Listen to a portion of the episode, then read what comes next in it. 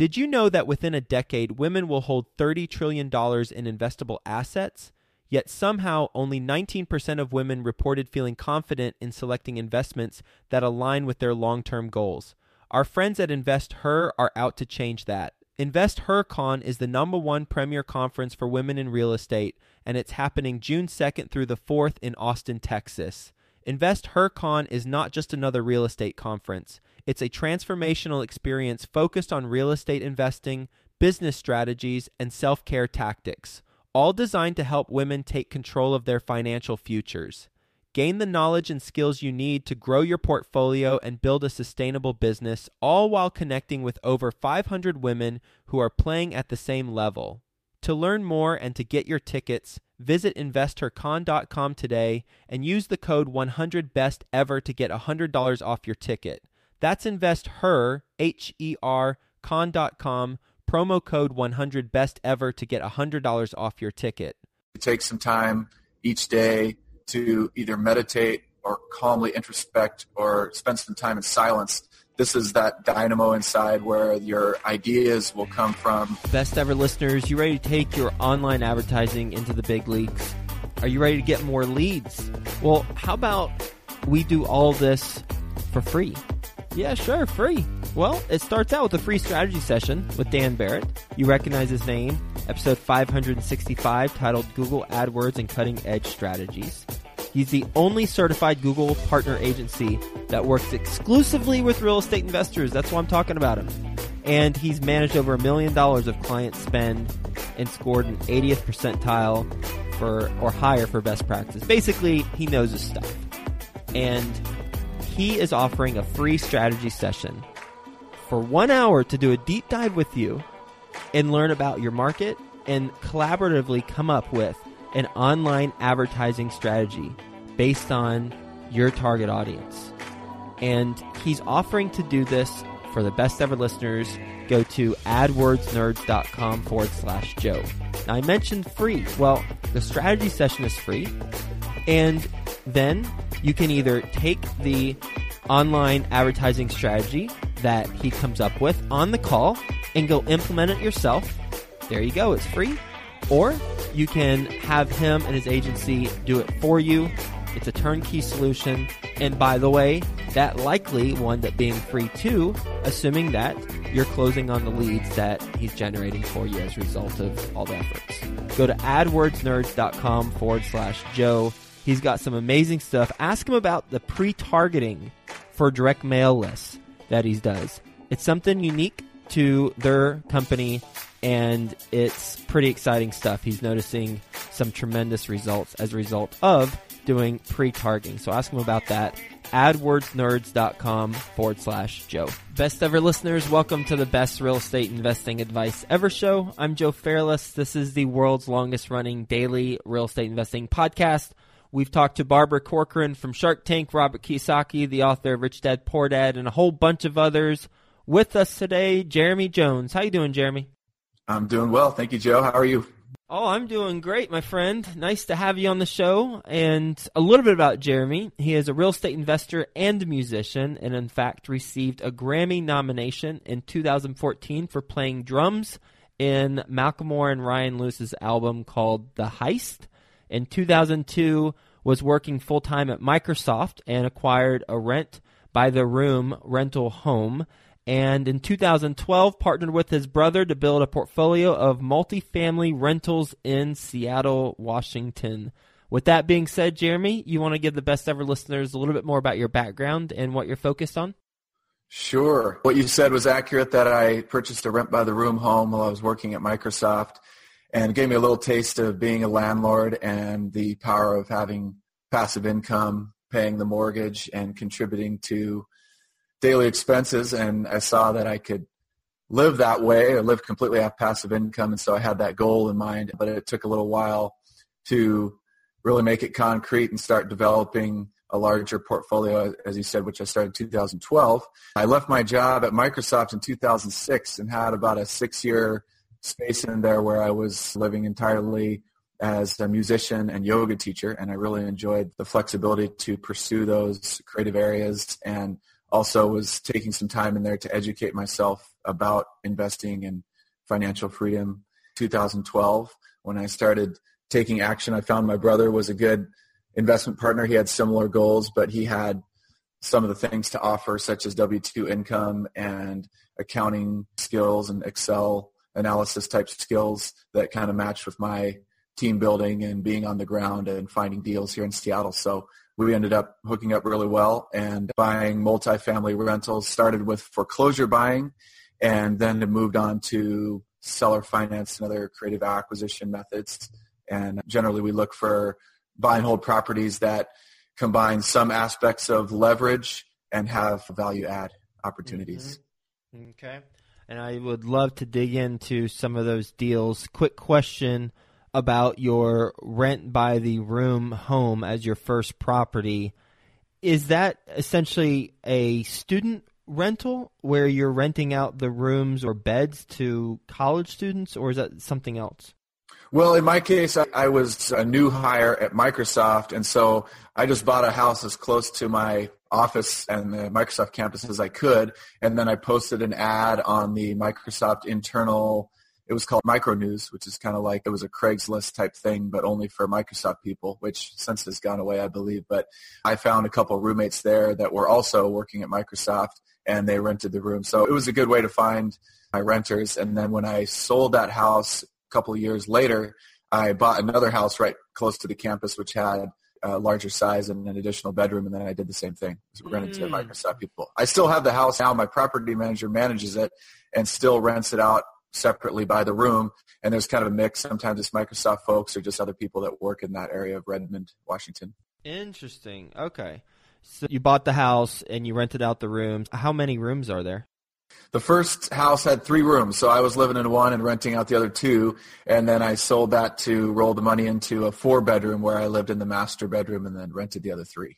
Rented the other three, and now you've got four separate Microsoft employees living in that four bedroom house, each renting out the room. Yeah, well, right now the tenant mix, I don't believe they're, I think one of them is a contractor at Microsoft and the other two don't work at Microsoft, but I'm a little more removed from it now because mm-hmm. my property manager places the tenants. So initially it was more personal thing. I'd be meeting the prospective tenants, showing them the space and saying, hey, do you want to be my roommate and rent this room and share the kitchen and that kind of thing. And now it's more of a passive yeah. thing where my property manager's doing it. As it should be. I know you know how much you bought it for, so how much was that? But do you know how much it's renting for? The current one that I have, I bought for 424 in 2006. It's worth about 775 now. My mortgage payment is 2400 and I generally get 3200 from my property manager. So that particular one has more equity caught in it and less cash flow than the other multifamily properties that I have. Mm-hmm. But since it's got good financing and I own it personally and it's kind of just trucking along. I just have it going that way and it's worked out well. You bought it in 2006 and it has almost doubled in value. Bravo. And what type of lucky charm do you have where you're able to appreciate in value from 2006 that much even after the 2008 crash? Yeah, that has taught me that it helps to be next to a premier employer like Microsoft in a very attractive city such as Seattle, which is growing very rapidly. So that's the big part, just being in an area that has all the attractions that Seattle has with beauty and education and technology and cultural diversity, etc. So I've just benefited from investing in this area, but it has shown me that a lot of people they're really sensitive to wanting to buy at the right time and I essentially bought this property right before the downturn and during the downturn, I just kept paying my mortgage with the rent income, and then the market hit the bottom and went back up and caught up to where it was, and then shot way beyond that. So it's kind of taught me that length of time holding a property is more important than buying at the right time within the small fluctuations of the market. As long as you're in the right market. Uh, that's great. Congratulations on that purchase. And it's always nice when you have the first one out of the gate. While that doesn't cash flow that much, it certainly has some good equity in it.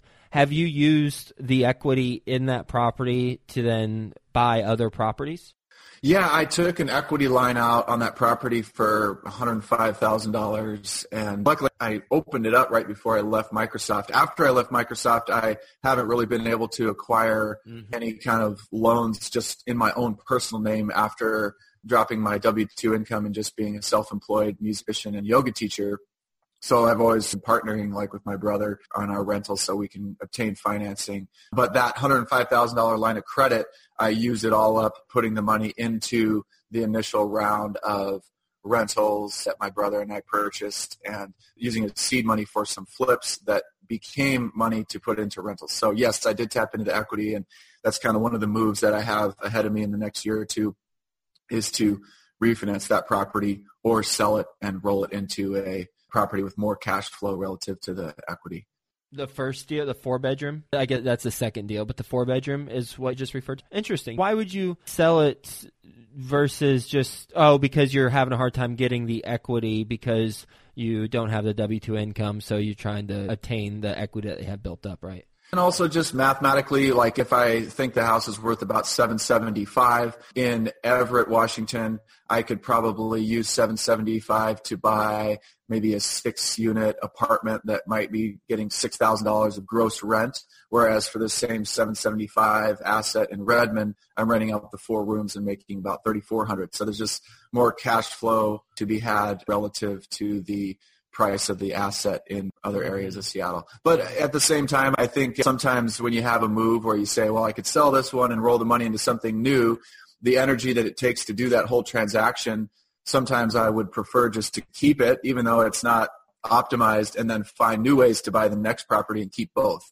So that's kind of why I've kept it around because once it's stable and it's working and it's giving cash flow, principal pay down, appreciation, and tax benefits, I just would rather hold on to it, all things being equal.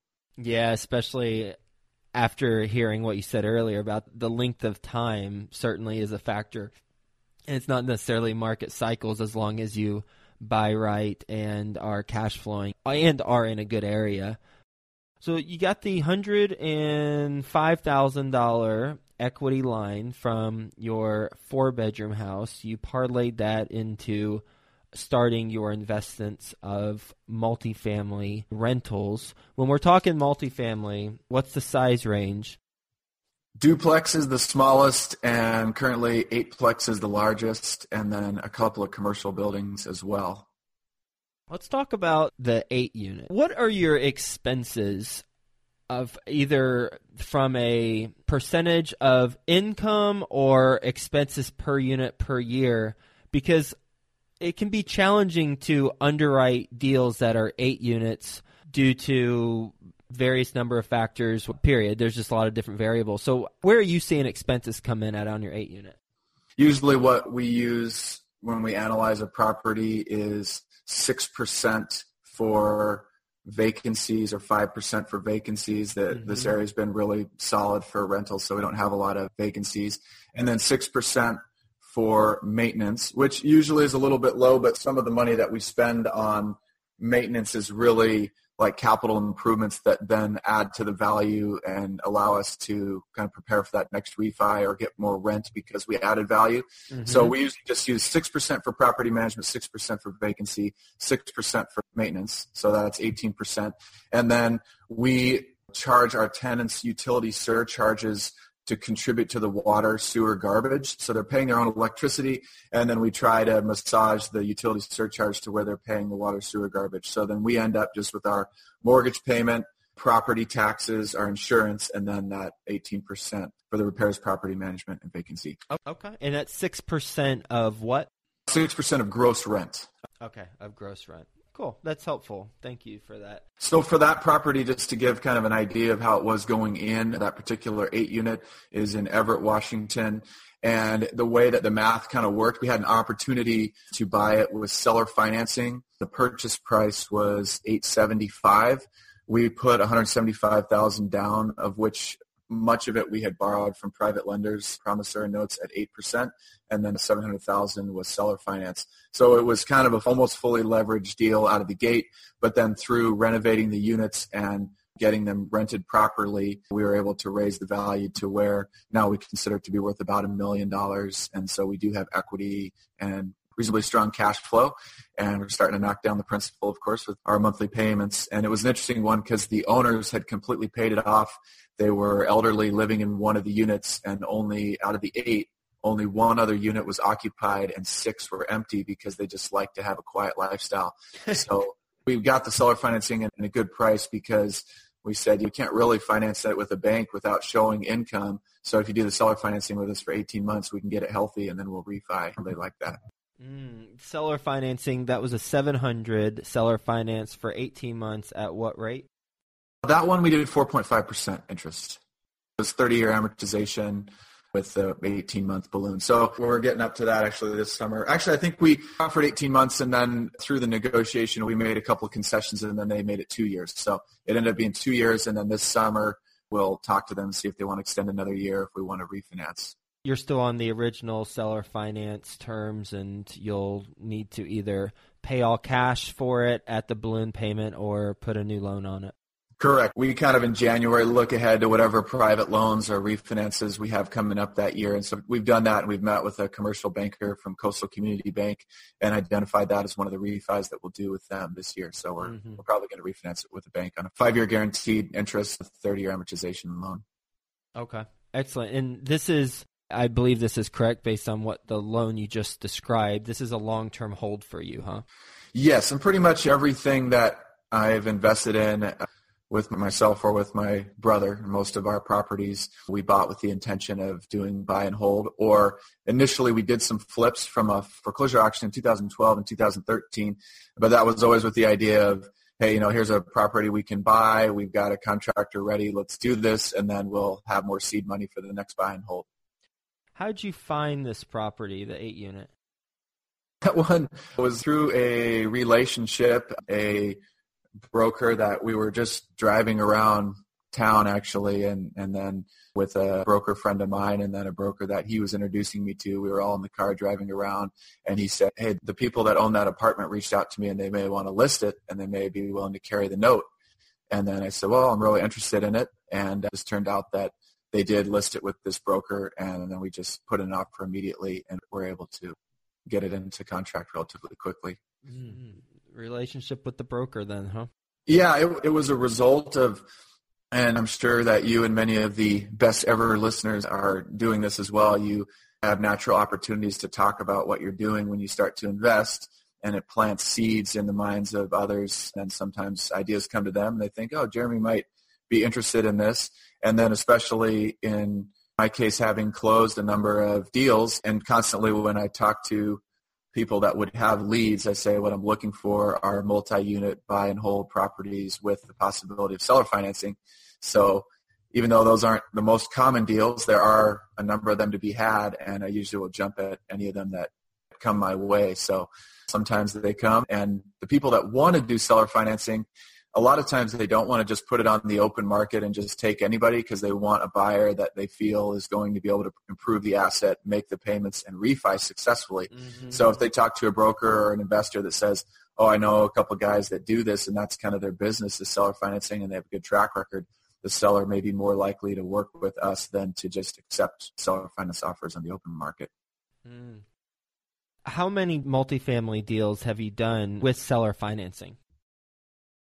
I believe we're closing one today, which will be the seventh. Wow. Congratulations. Oh, thank you. Out of those seven, you just told us how you found one of them. So I guess of the other six, how did you find those deals that were seller financing?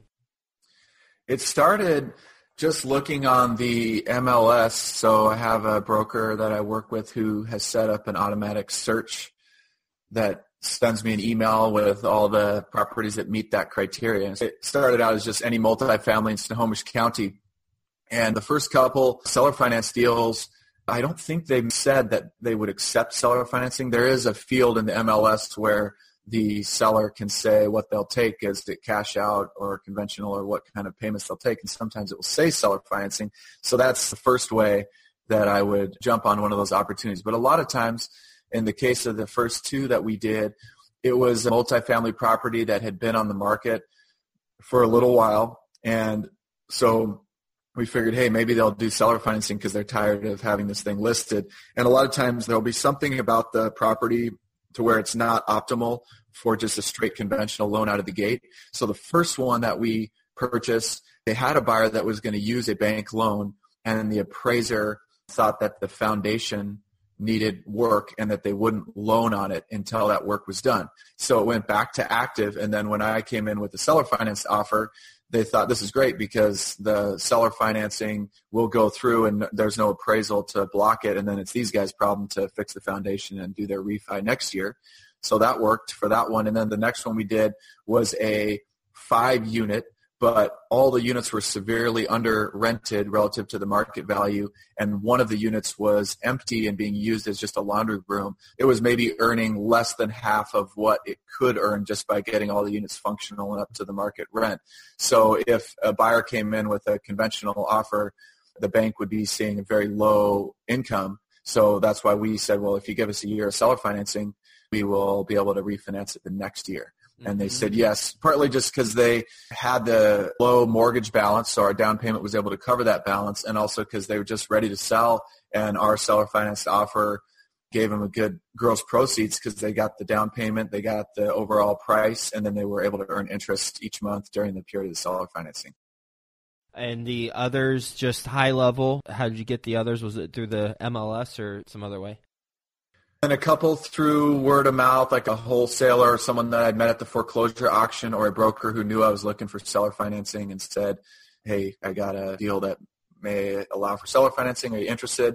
And then some more with that same thing that I just described where either it said on the MLS that they would take seller financing or it didn't say that, but they had been on the market for a little while and it was a value add opportunity where they had a low enough mortgage balance that we could do seller financing and give them a down payment big enough to cover their existing debt. And you said some of these properties were on the MLS for a long time. Are you working with your agent, the same agent who's doing the searches for you? And then how is that agent compensated? She gets the buyer's commission, and we've negotiated a bit of credit that she gives back to us at closing because of the volume of work that we do with her. But essentially, she gets paid through whatever the listing is offering for the buyer's agent. And then she credits a, little bit of that portion of that back to us that we've negotiated. And a lot of times I look through the properties that are on the market and maybe one or two of them will say seller financing and then we'll try to jump at those. A lot of times the people that are offering seller financing right on the open market are because they're offering the seller financing, they also want to be paid maybe more than market value. It's a little harder to compete with their wishes there, but I found it more attractive to find one that doesn't say that they'll take seller financing, but maybe they've been on the market for 30 or 45 days and will say, hey, you're asking more than the market is willing to bear right now, but we'll get close to that if you can give us seller financing so that we can – leverage more on the property, but here's our plan for value add and here's our track record and then we'll get you cashed out in a year or 18 months. I'd say for every 10 that we ask, maybe one says, maybe I'll take seller financing. So it's not like we hit a lot, but if we can hit one or two a year, that's a good growth rate for us. I have taken a page of notes already.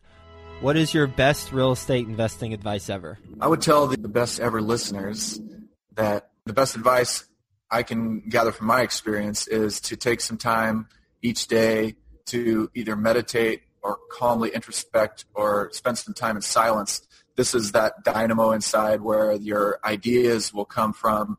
And out of that calmness that you express every day, either in meditation or some other method, you'll land on what's your financial goal and what's your desired lifestyle, which can change over time. But I think it's really helpful to identify it and write it down and then take action each day towards that goal and that action will automatically turn into habit and that habit will automatically become the realization that you want. And along with that advice i would say keep in mind that preferred lifestyle that you want and avoid taking on projects and initiatives that may make you money but actually contradict that desired lifestyle and peace of mind so that your investing can grow and continue to be in balance with the life that you want to have for anyone who's not familiar, not used to meditation, that might seem hokey, what you just said, but I got introduced to it. And while I don't do it every day, I do it frequently. And in addition, I'm reading a book called 10% Happier by Dan Harris. And he talks about his journey towards silencing the inner voice in his head. And it's a New York Times bestseller. Highly recommend 10% Happier by Dan Harris for anyone who's interested in getting better or at least learning some techniques. You ready for the best ever lightning round? Absolutely. All right, first, a quick word from our best ever partners. Got your free strategy session to generate online leads yet? Well, if not, go to adwordsnerds.com forward slash Joe. Dan Barrett's going to give you a concrete online advertising strategy by the end of the conversation. You can choose to implement it yourself, or you can work with this team and they'll implement it for you.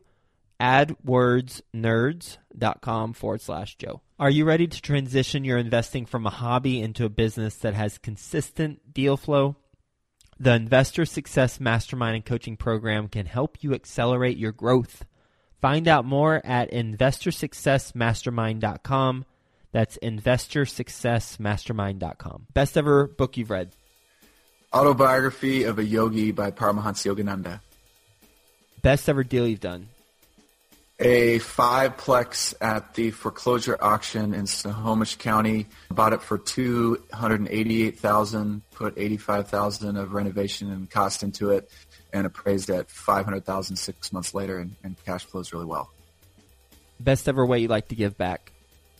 I notice everybody's in real estate, whether they're renting, living in a home, owning, or actually wanting to invest, and the way that I like to give back the most is by giving others my understanding and of their needs. If they ask me, hey, you're in real estate, can you help me figure out whether I should refi or sell my house? Can you help me figure out how to buy my first rental?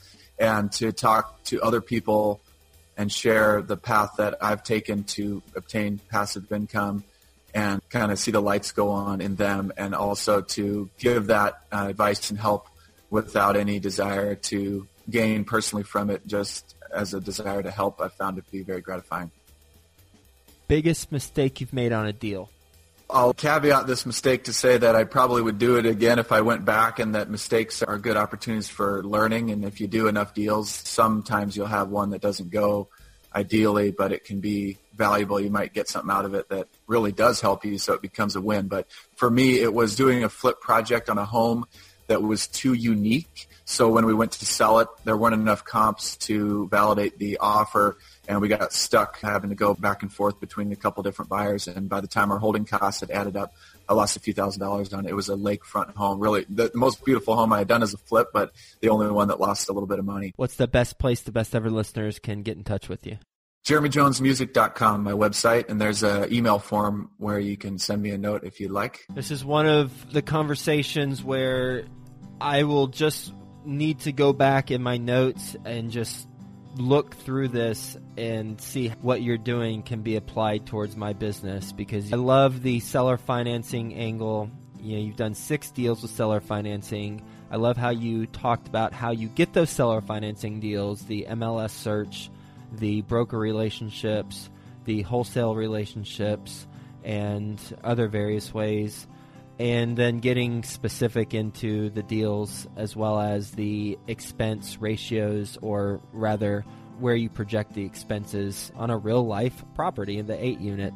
So, thanks for sharing your insight, your journey, and really grateful we spent some time together. I know the best ever listeners are as well.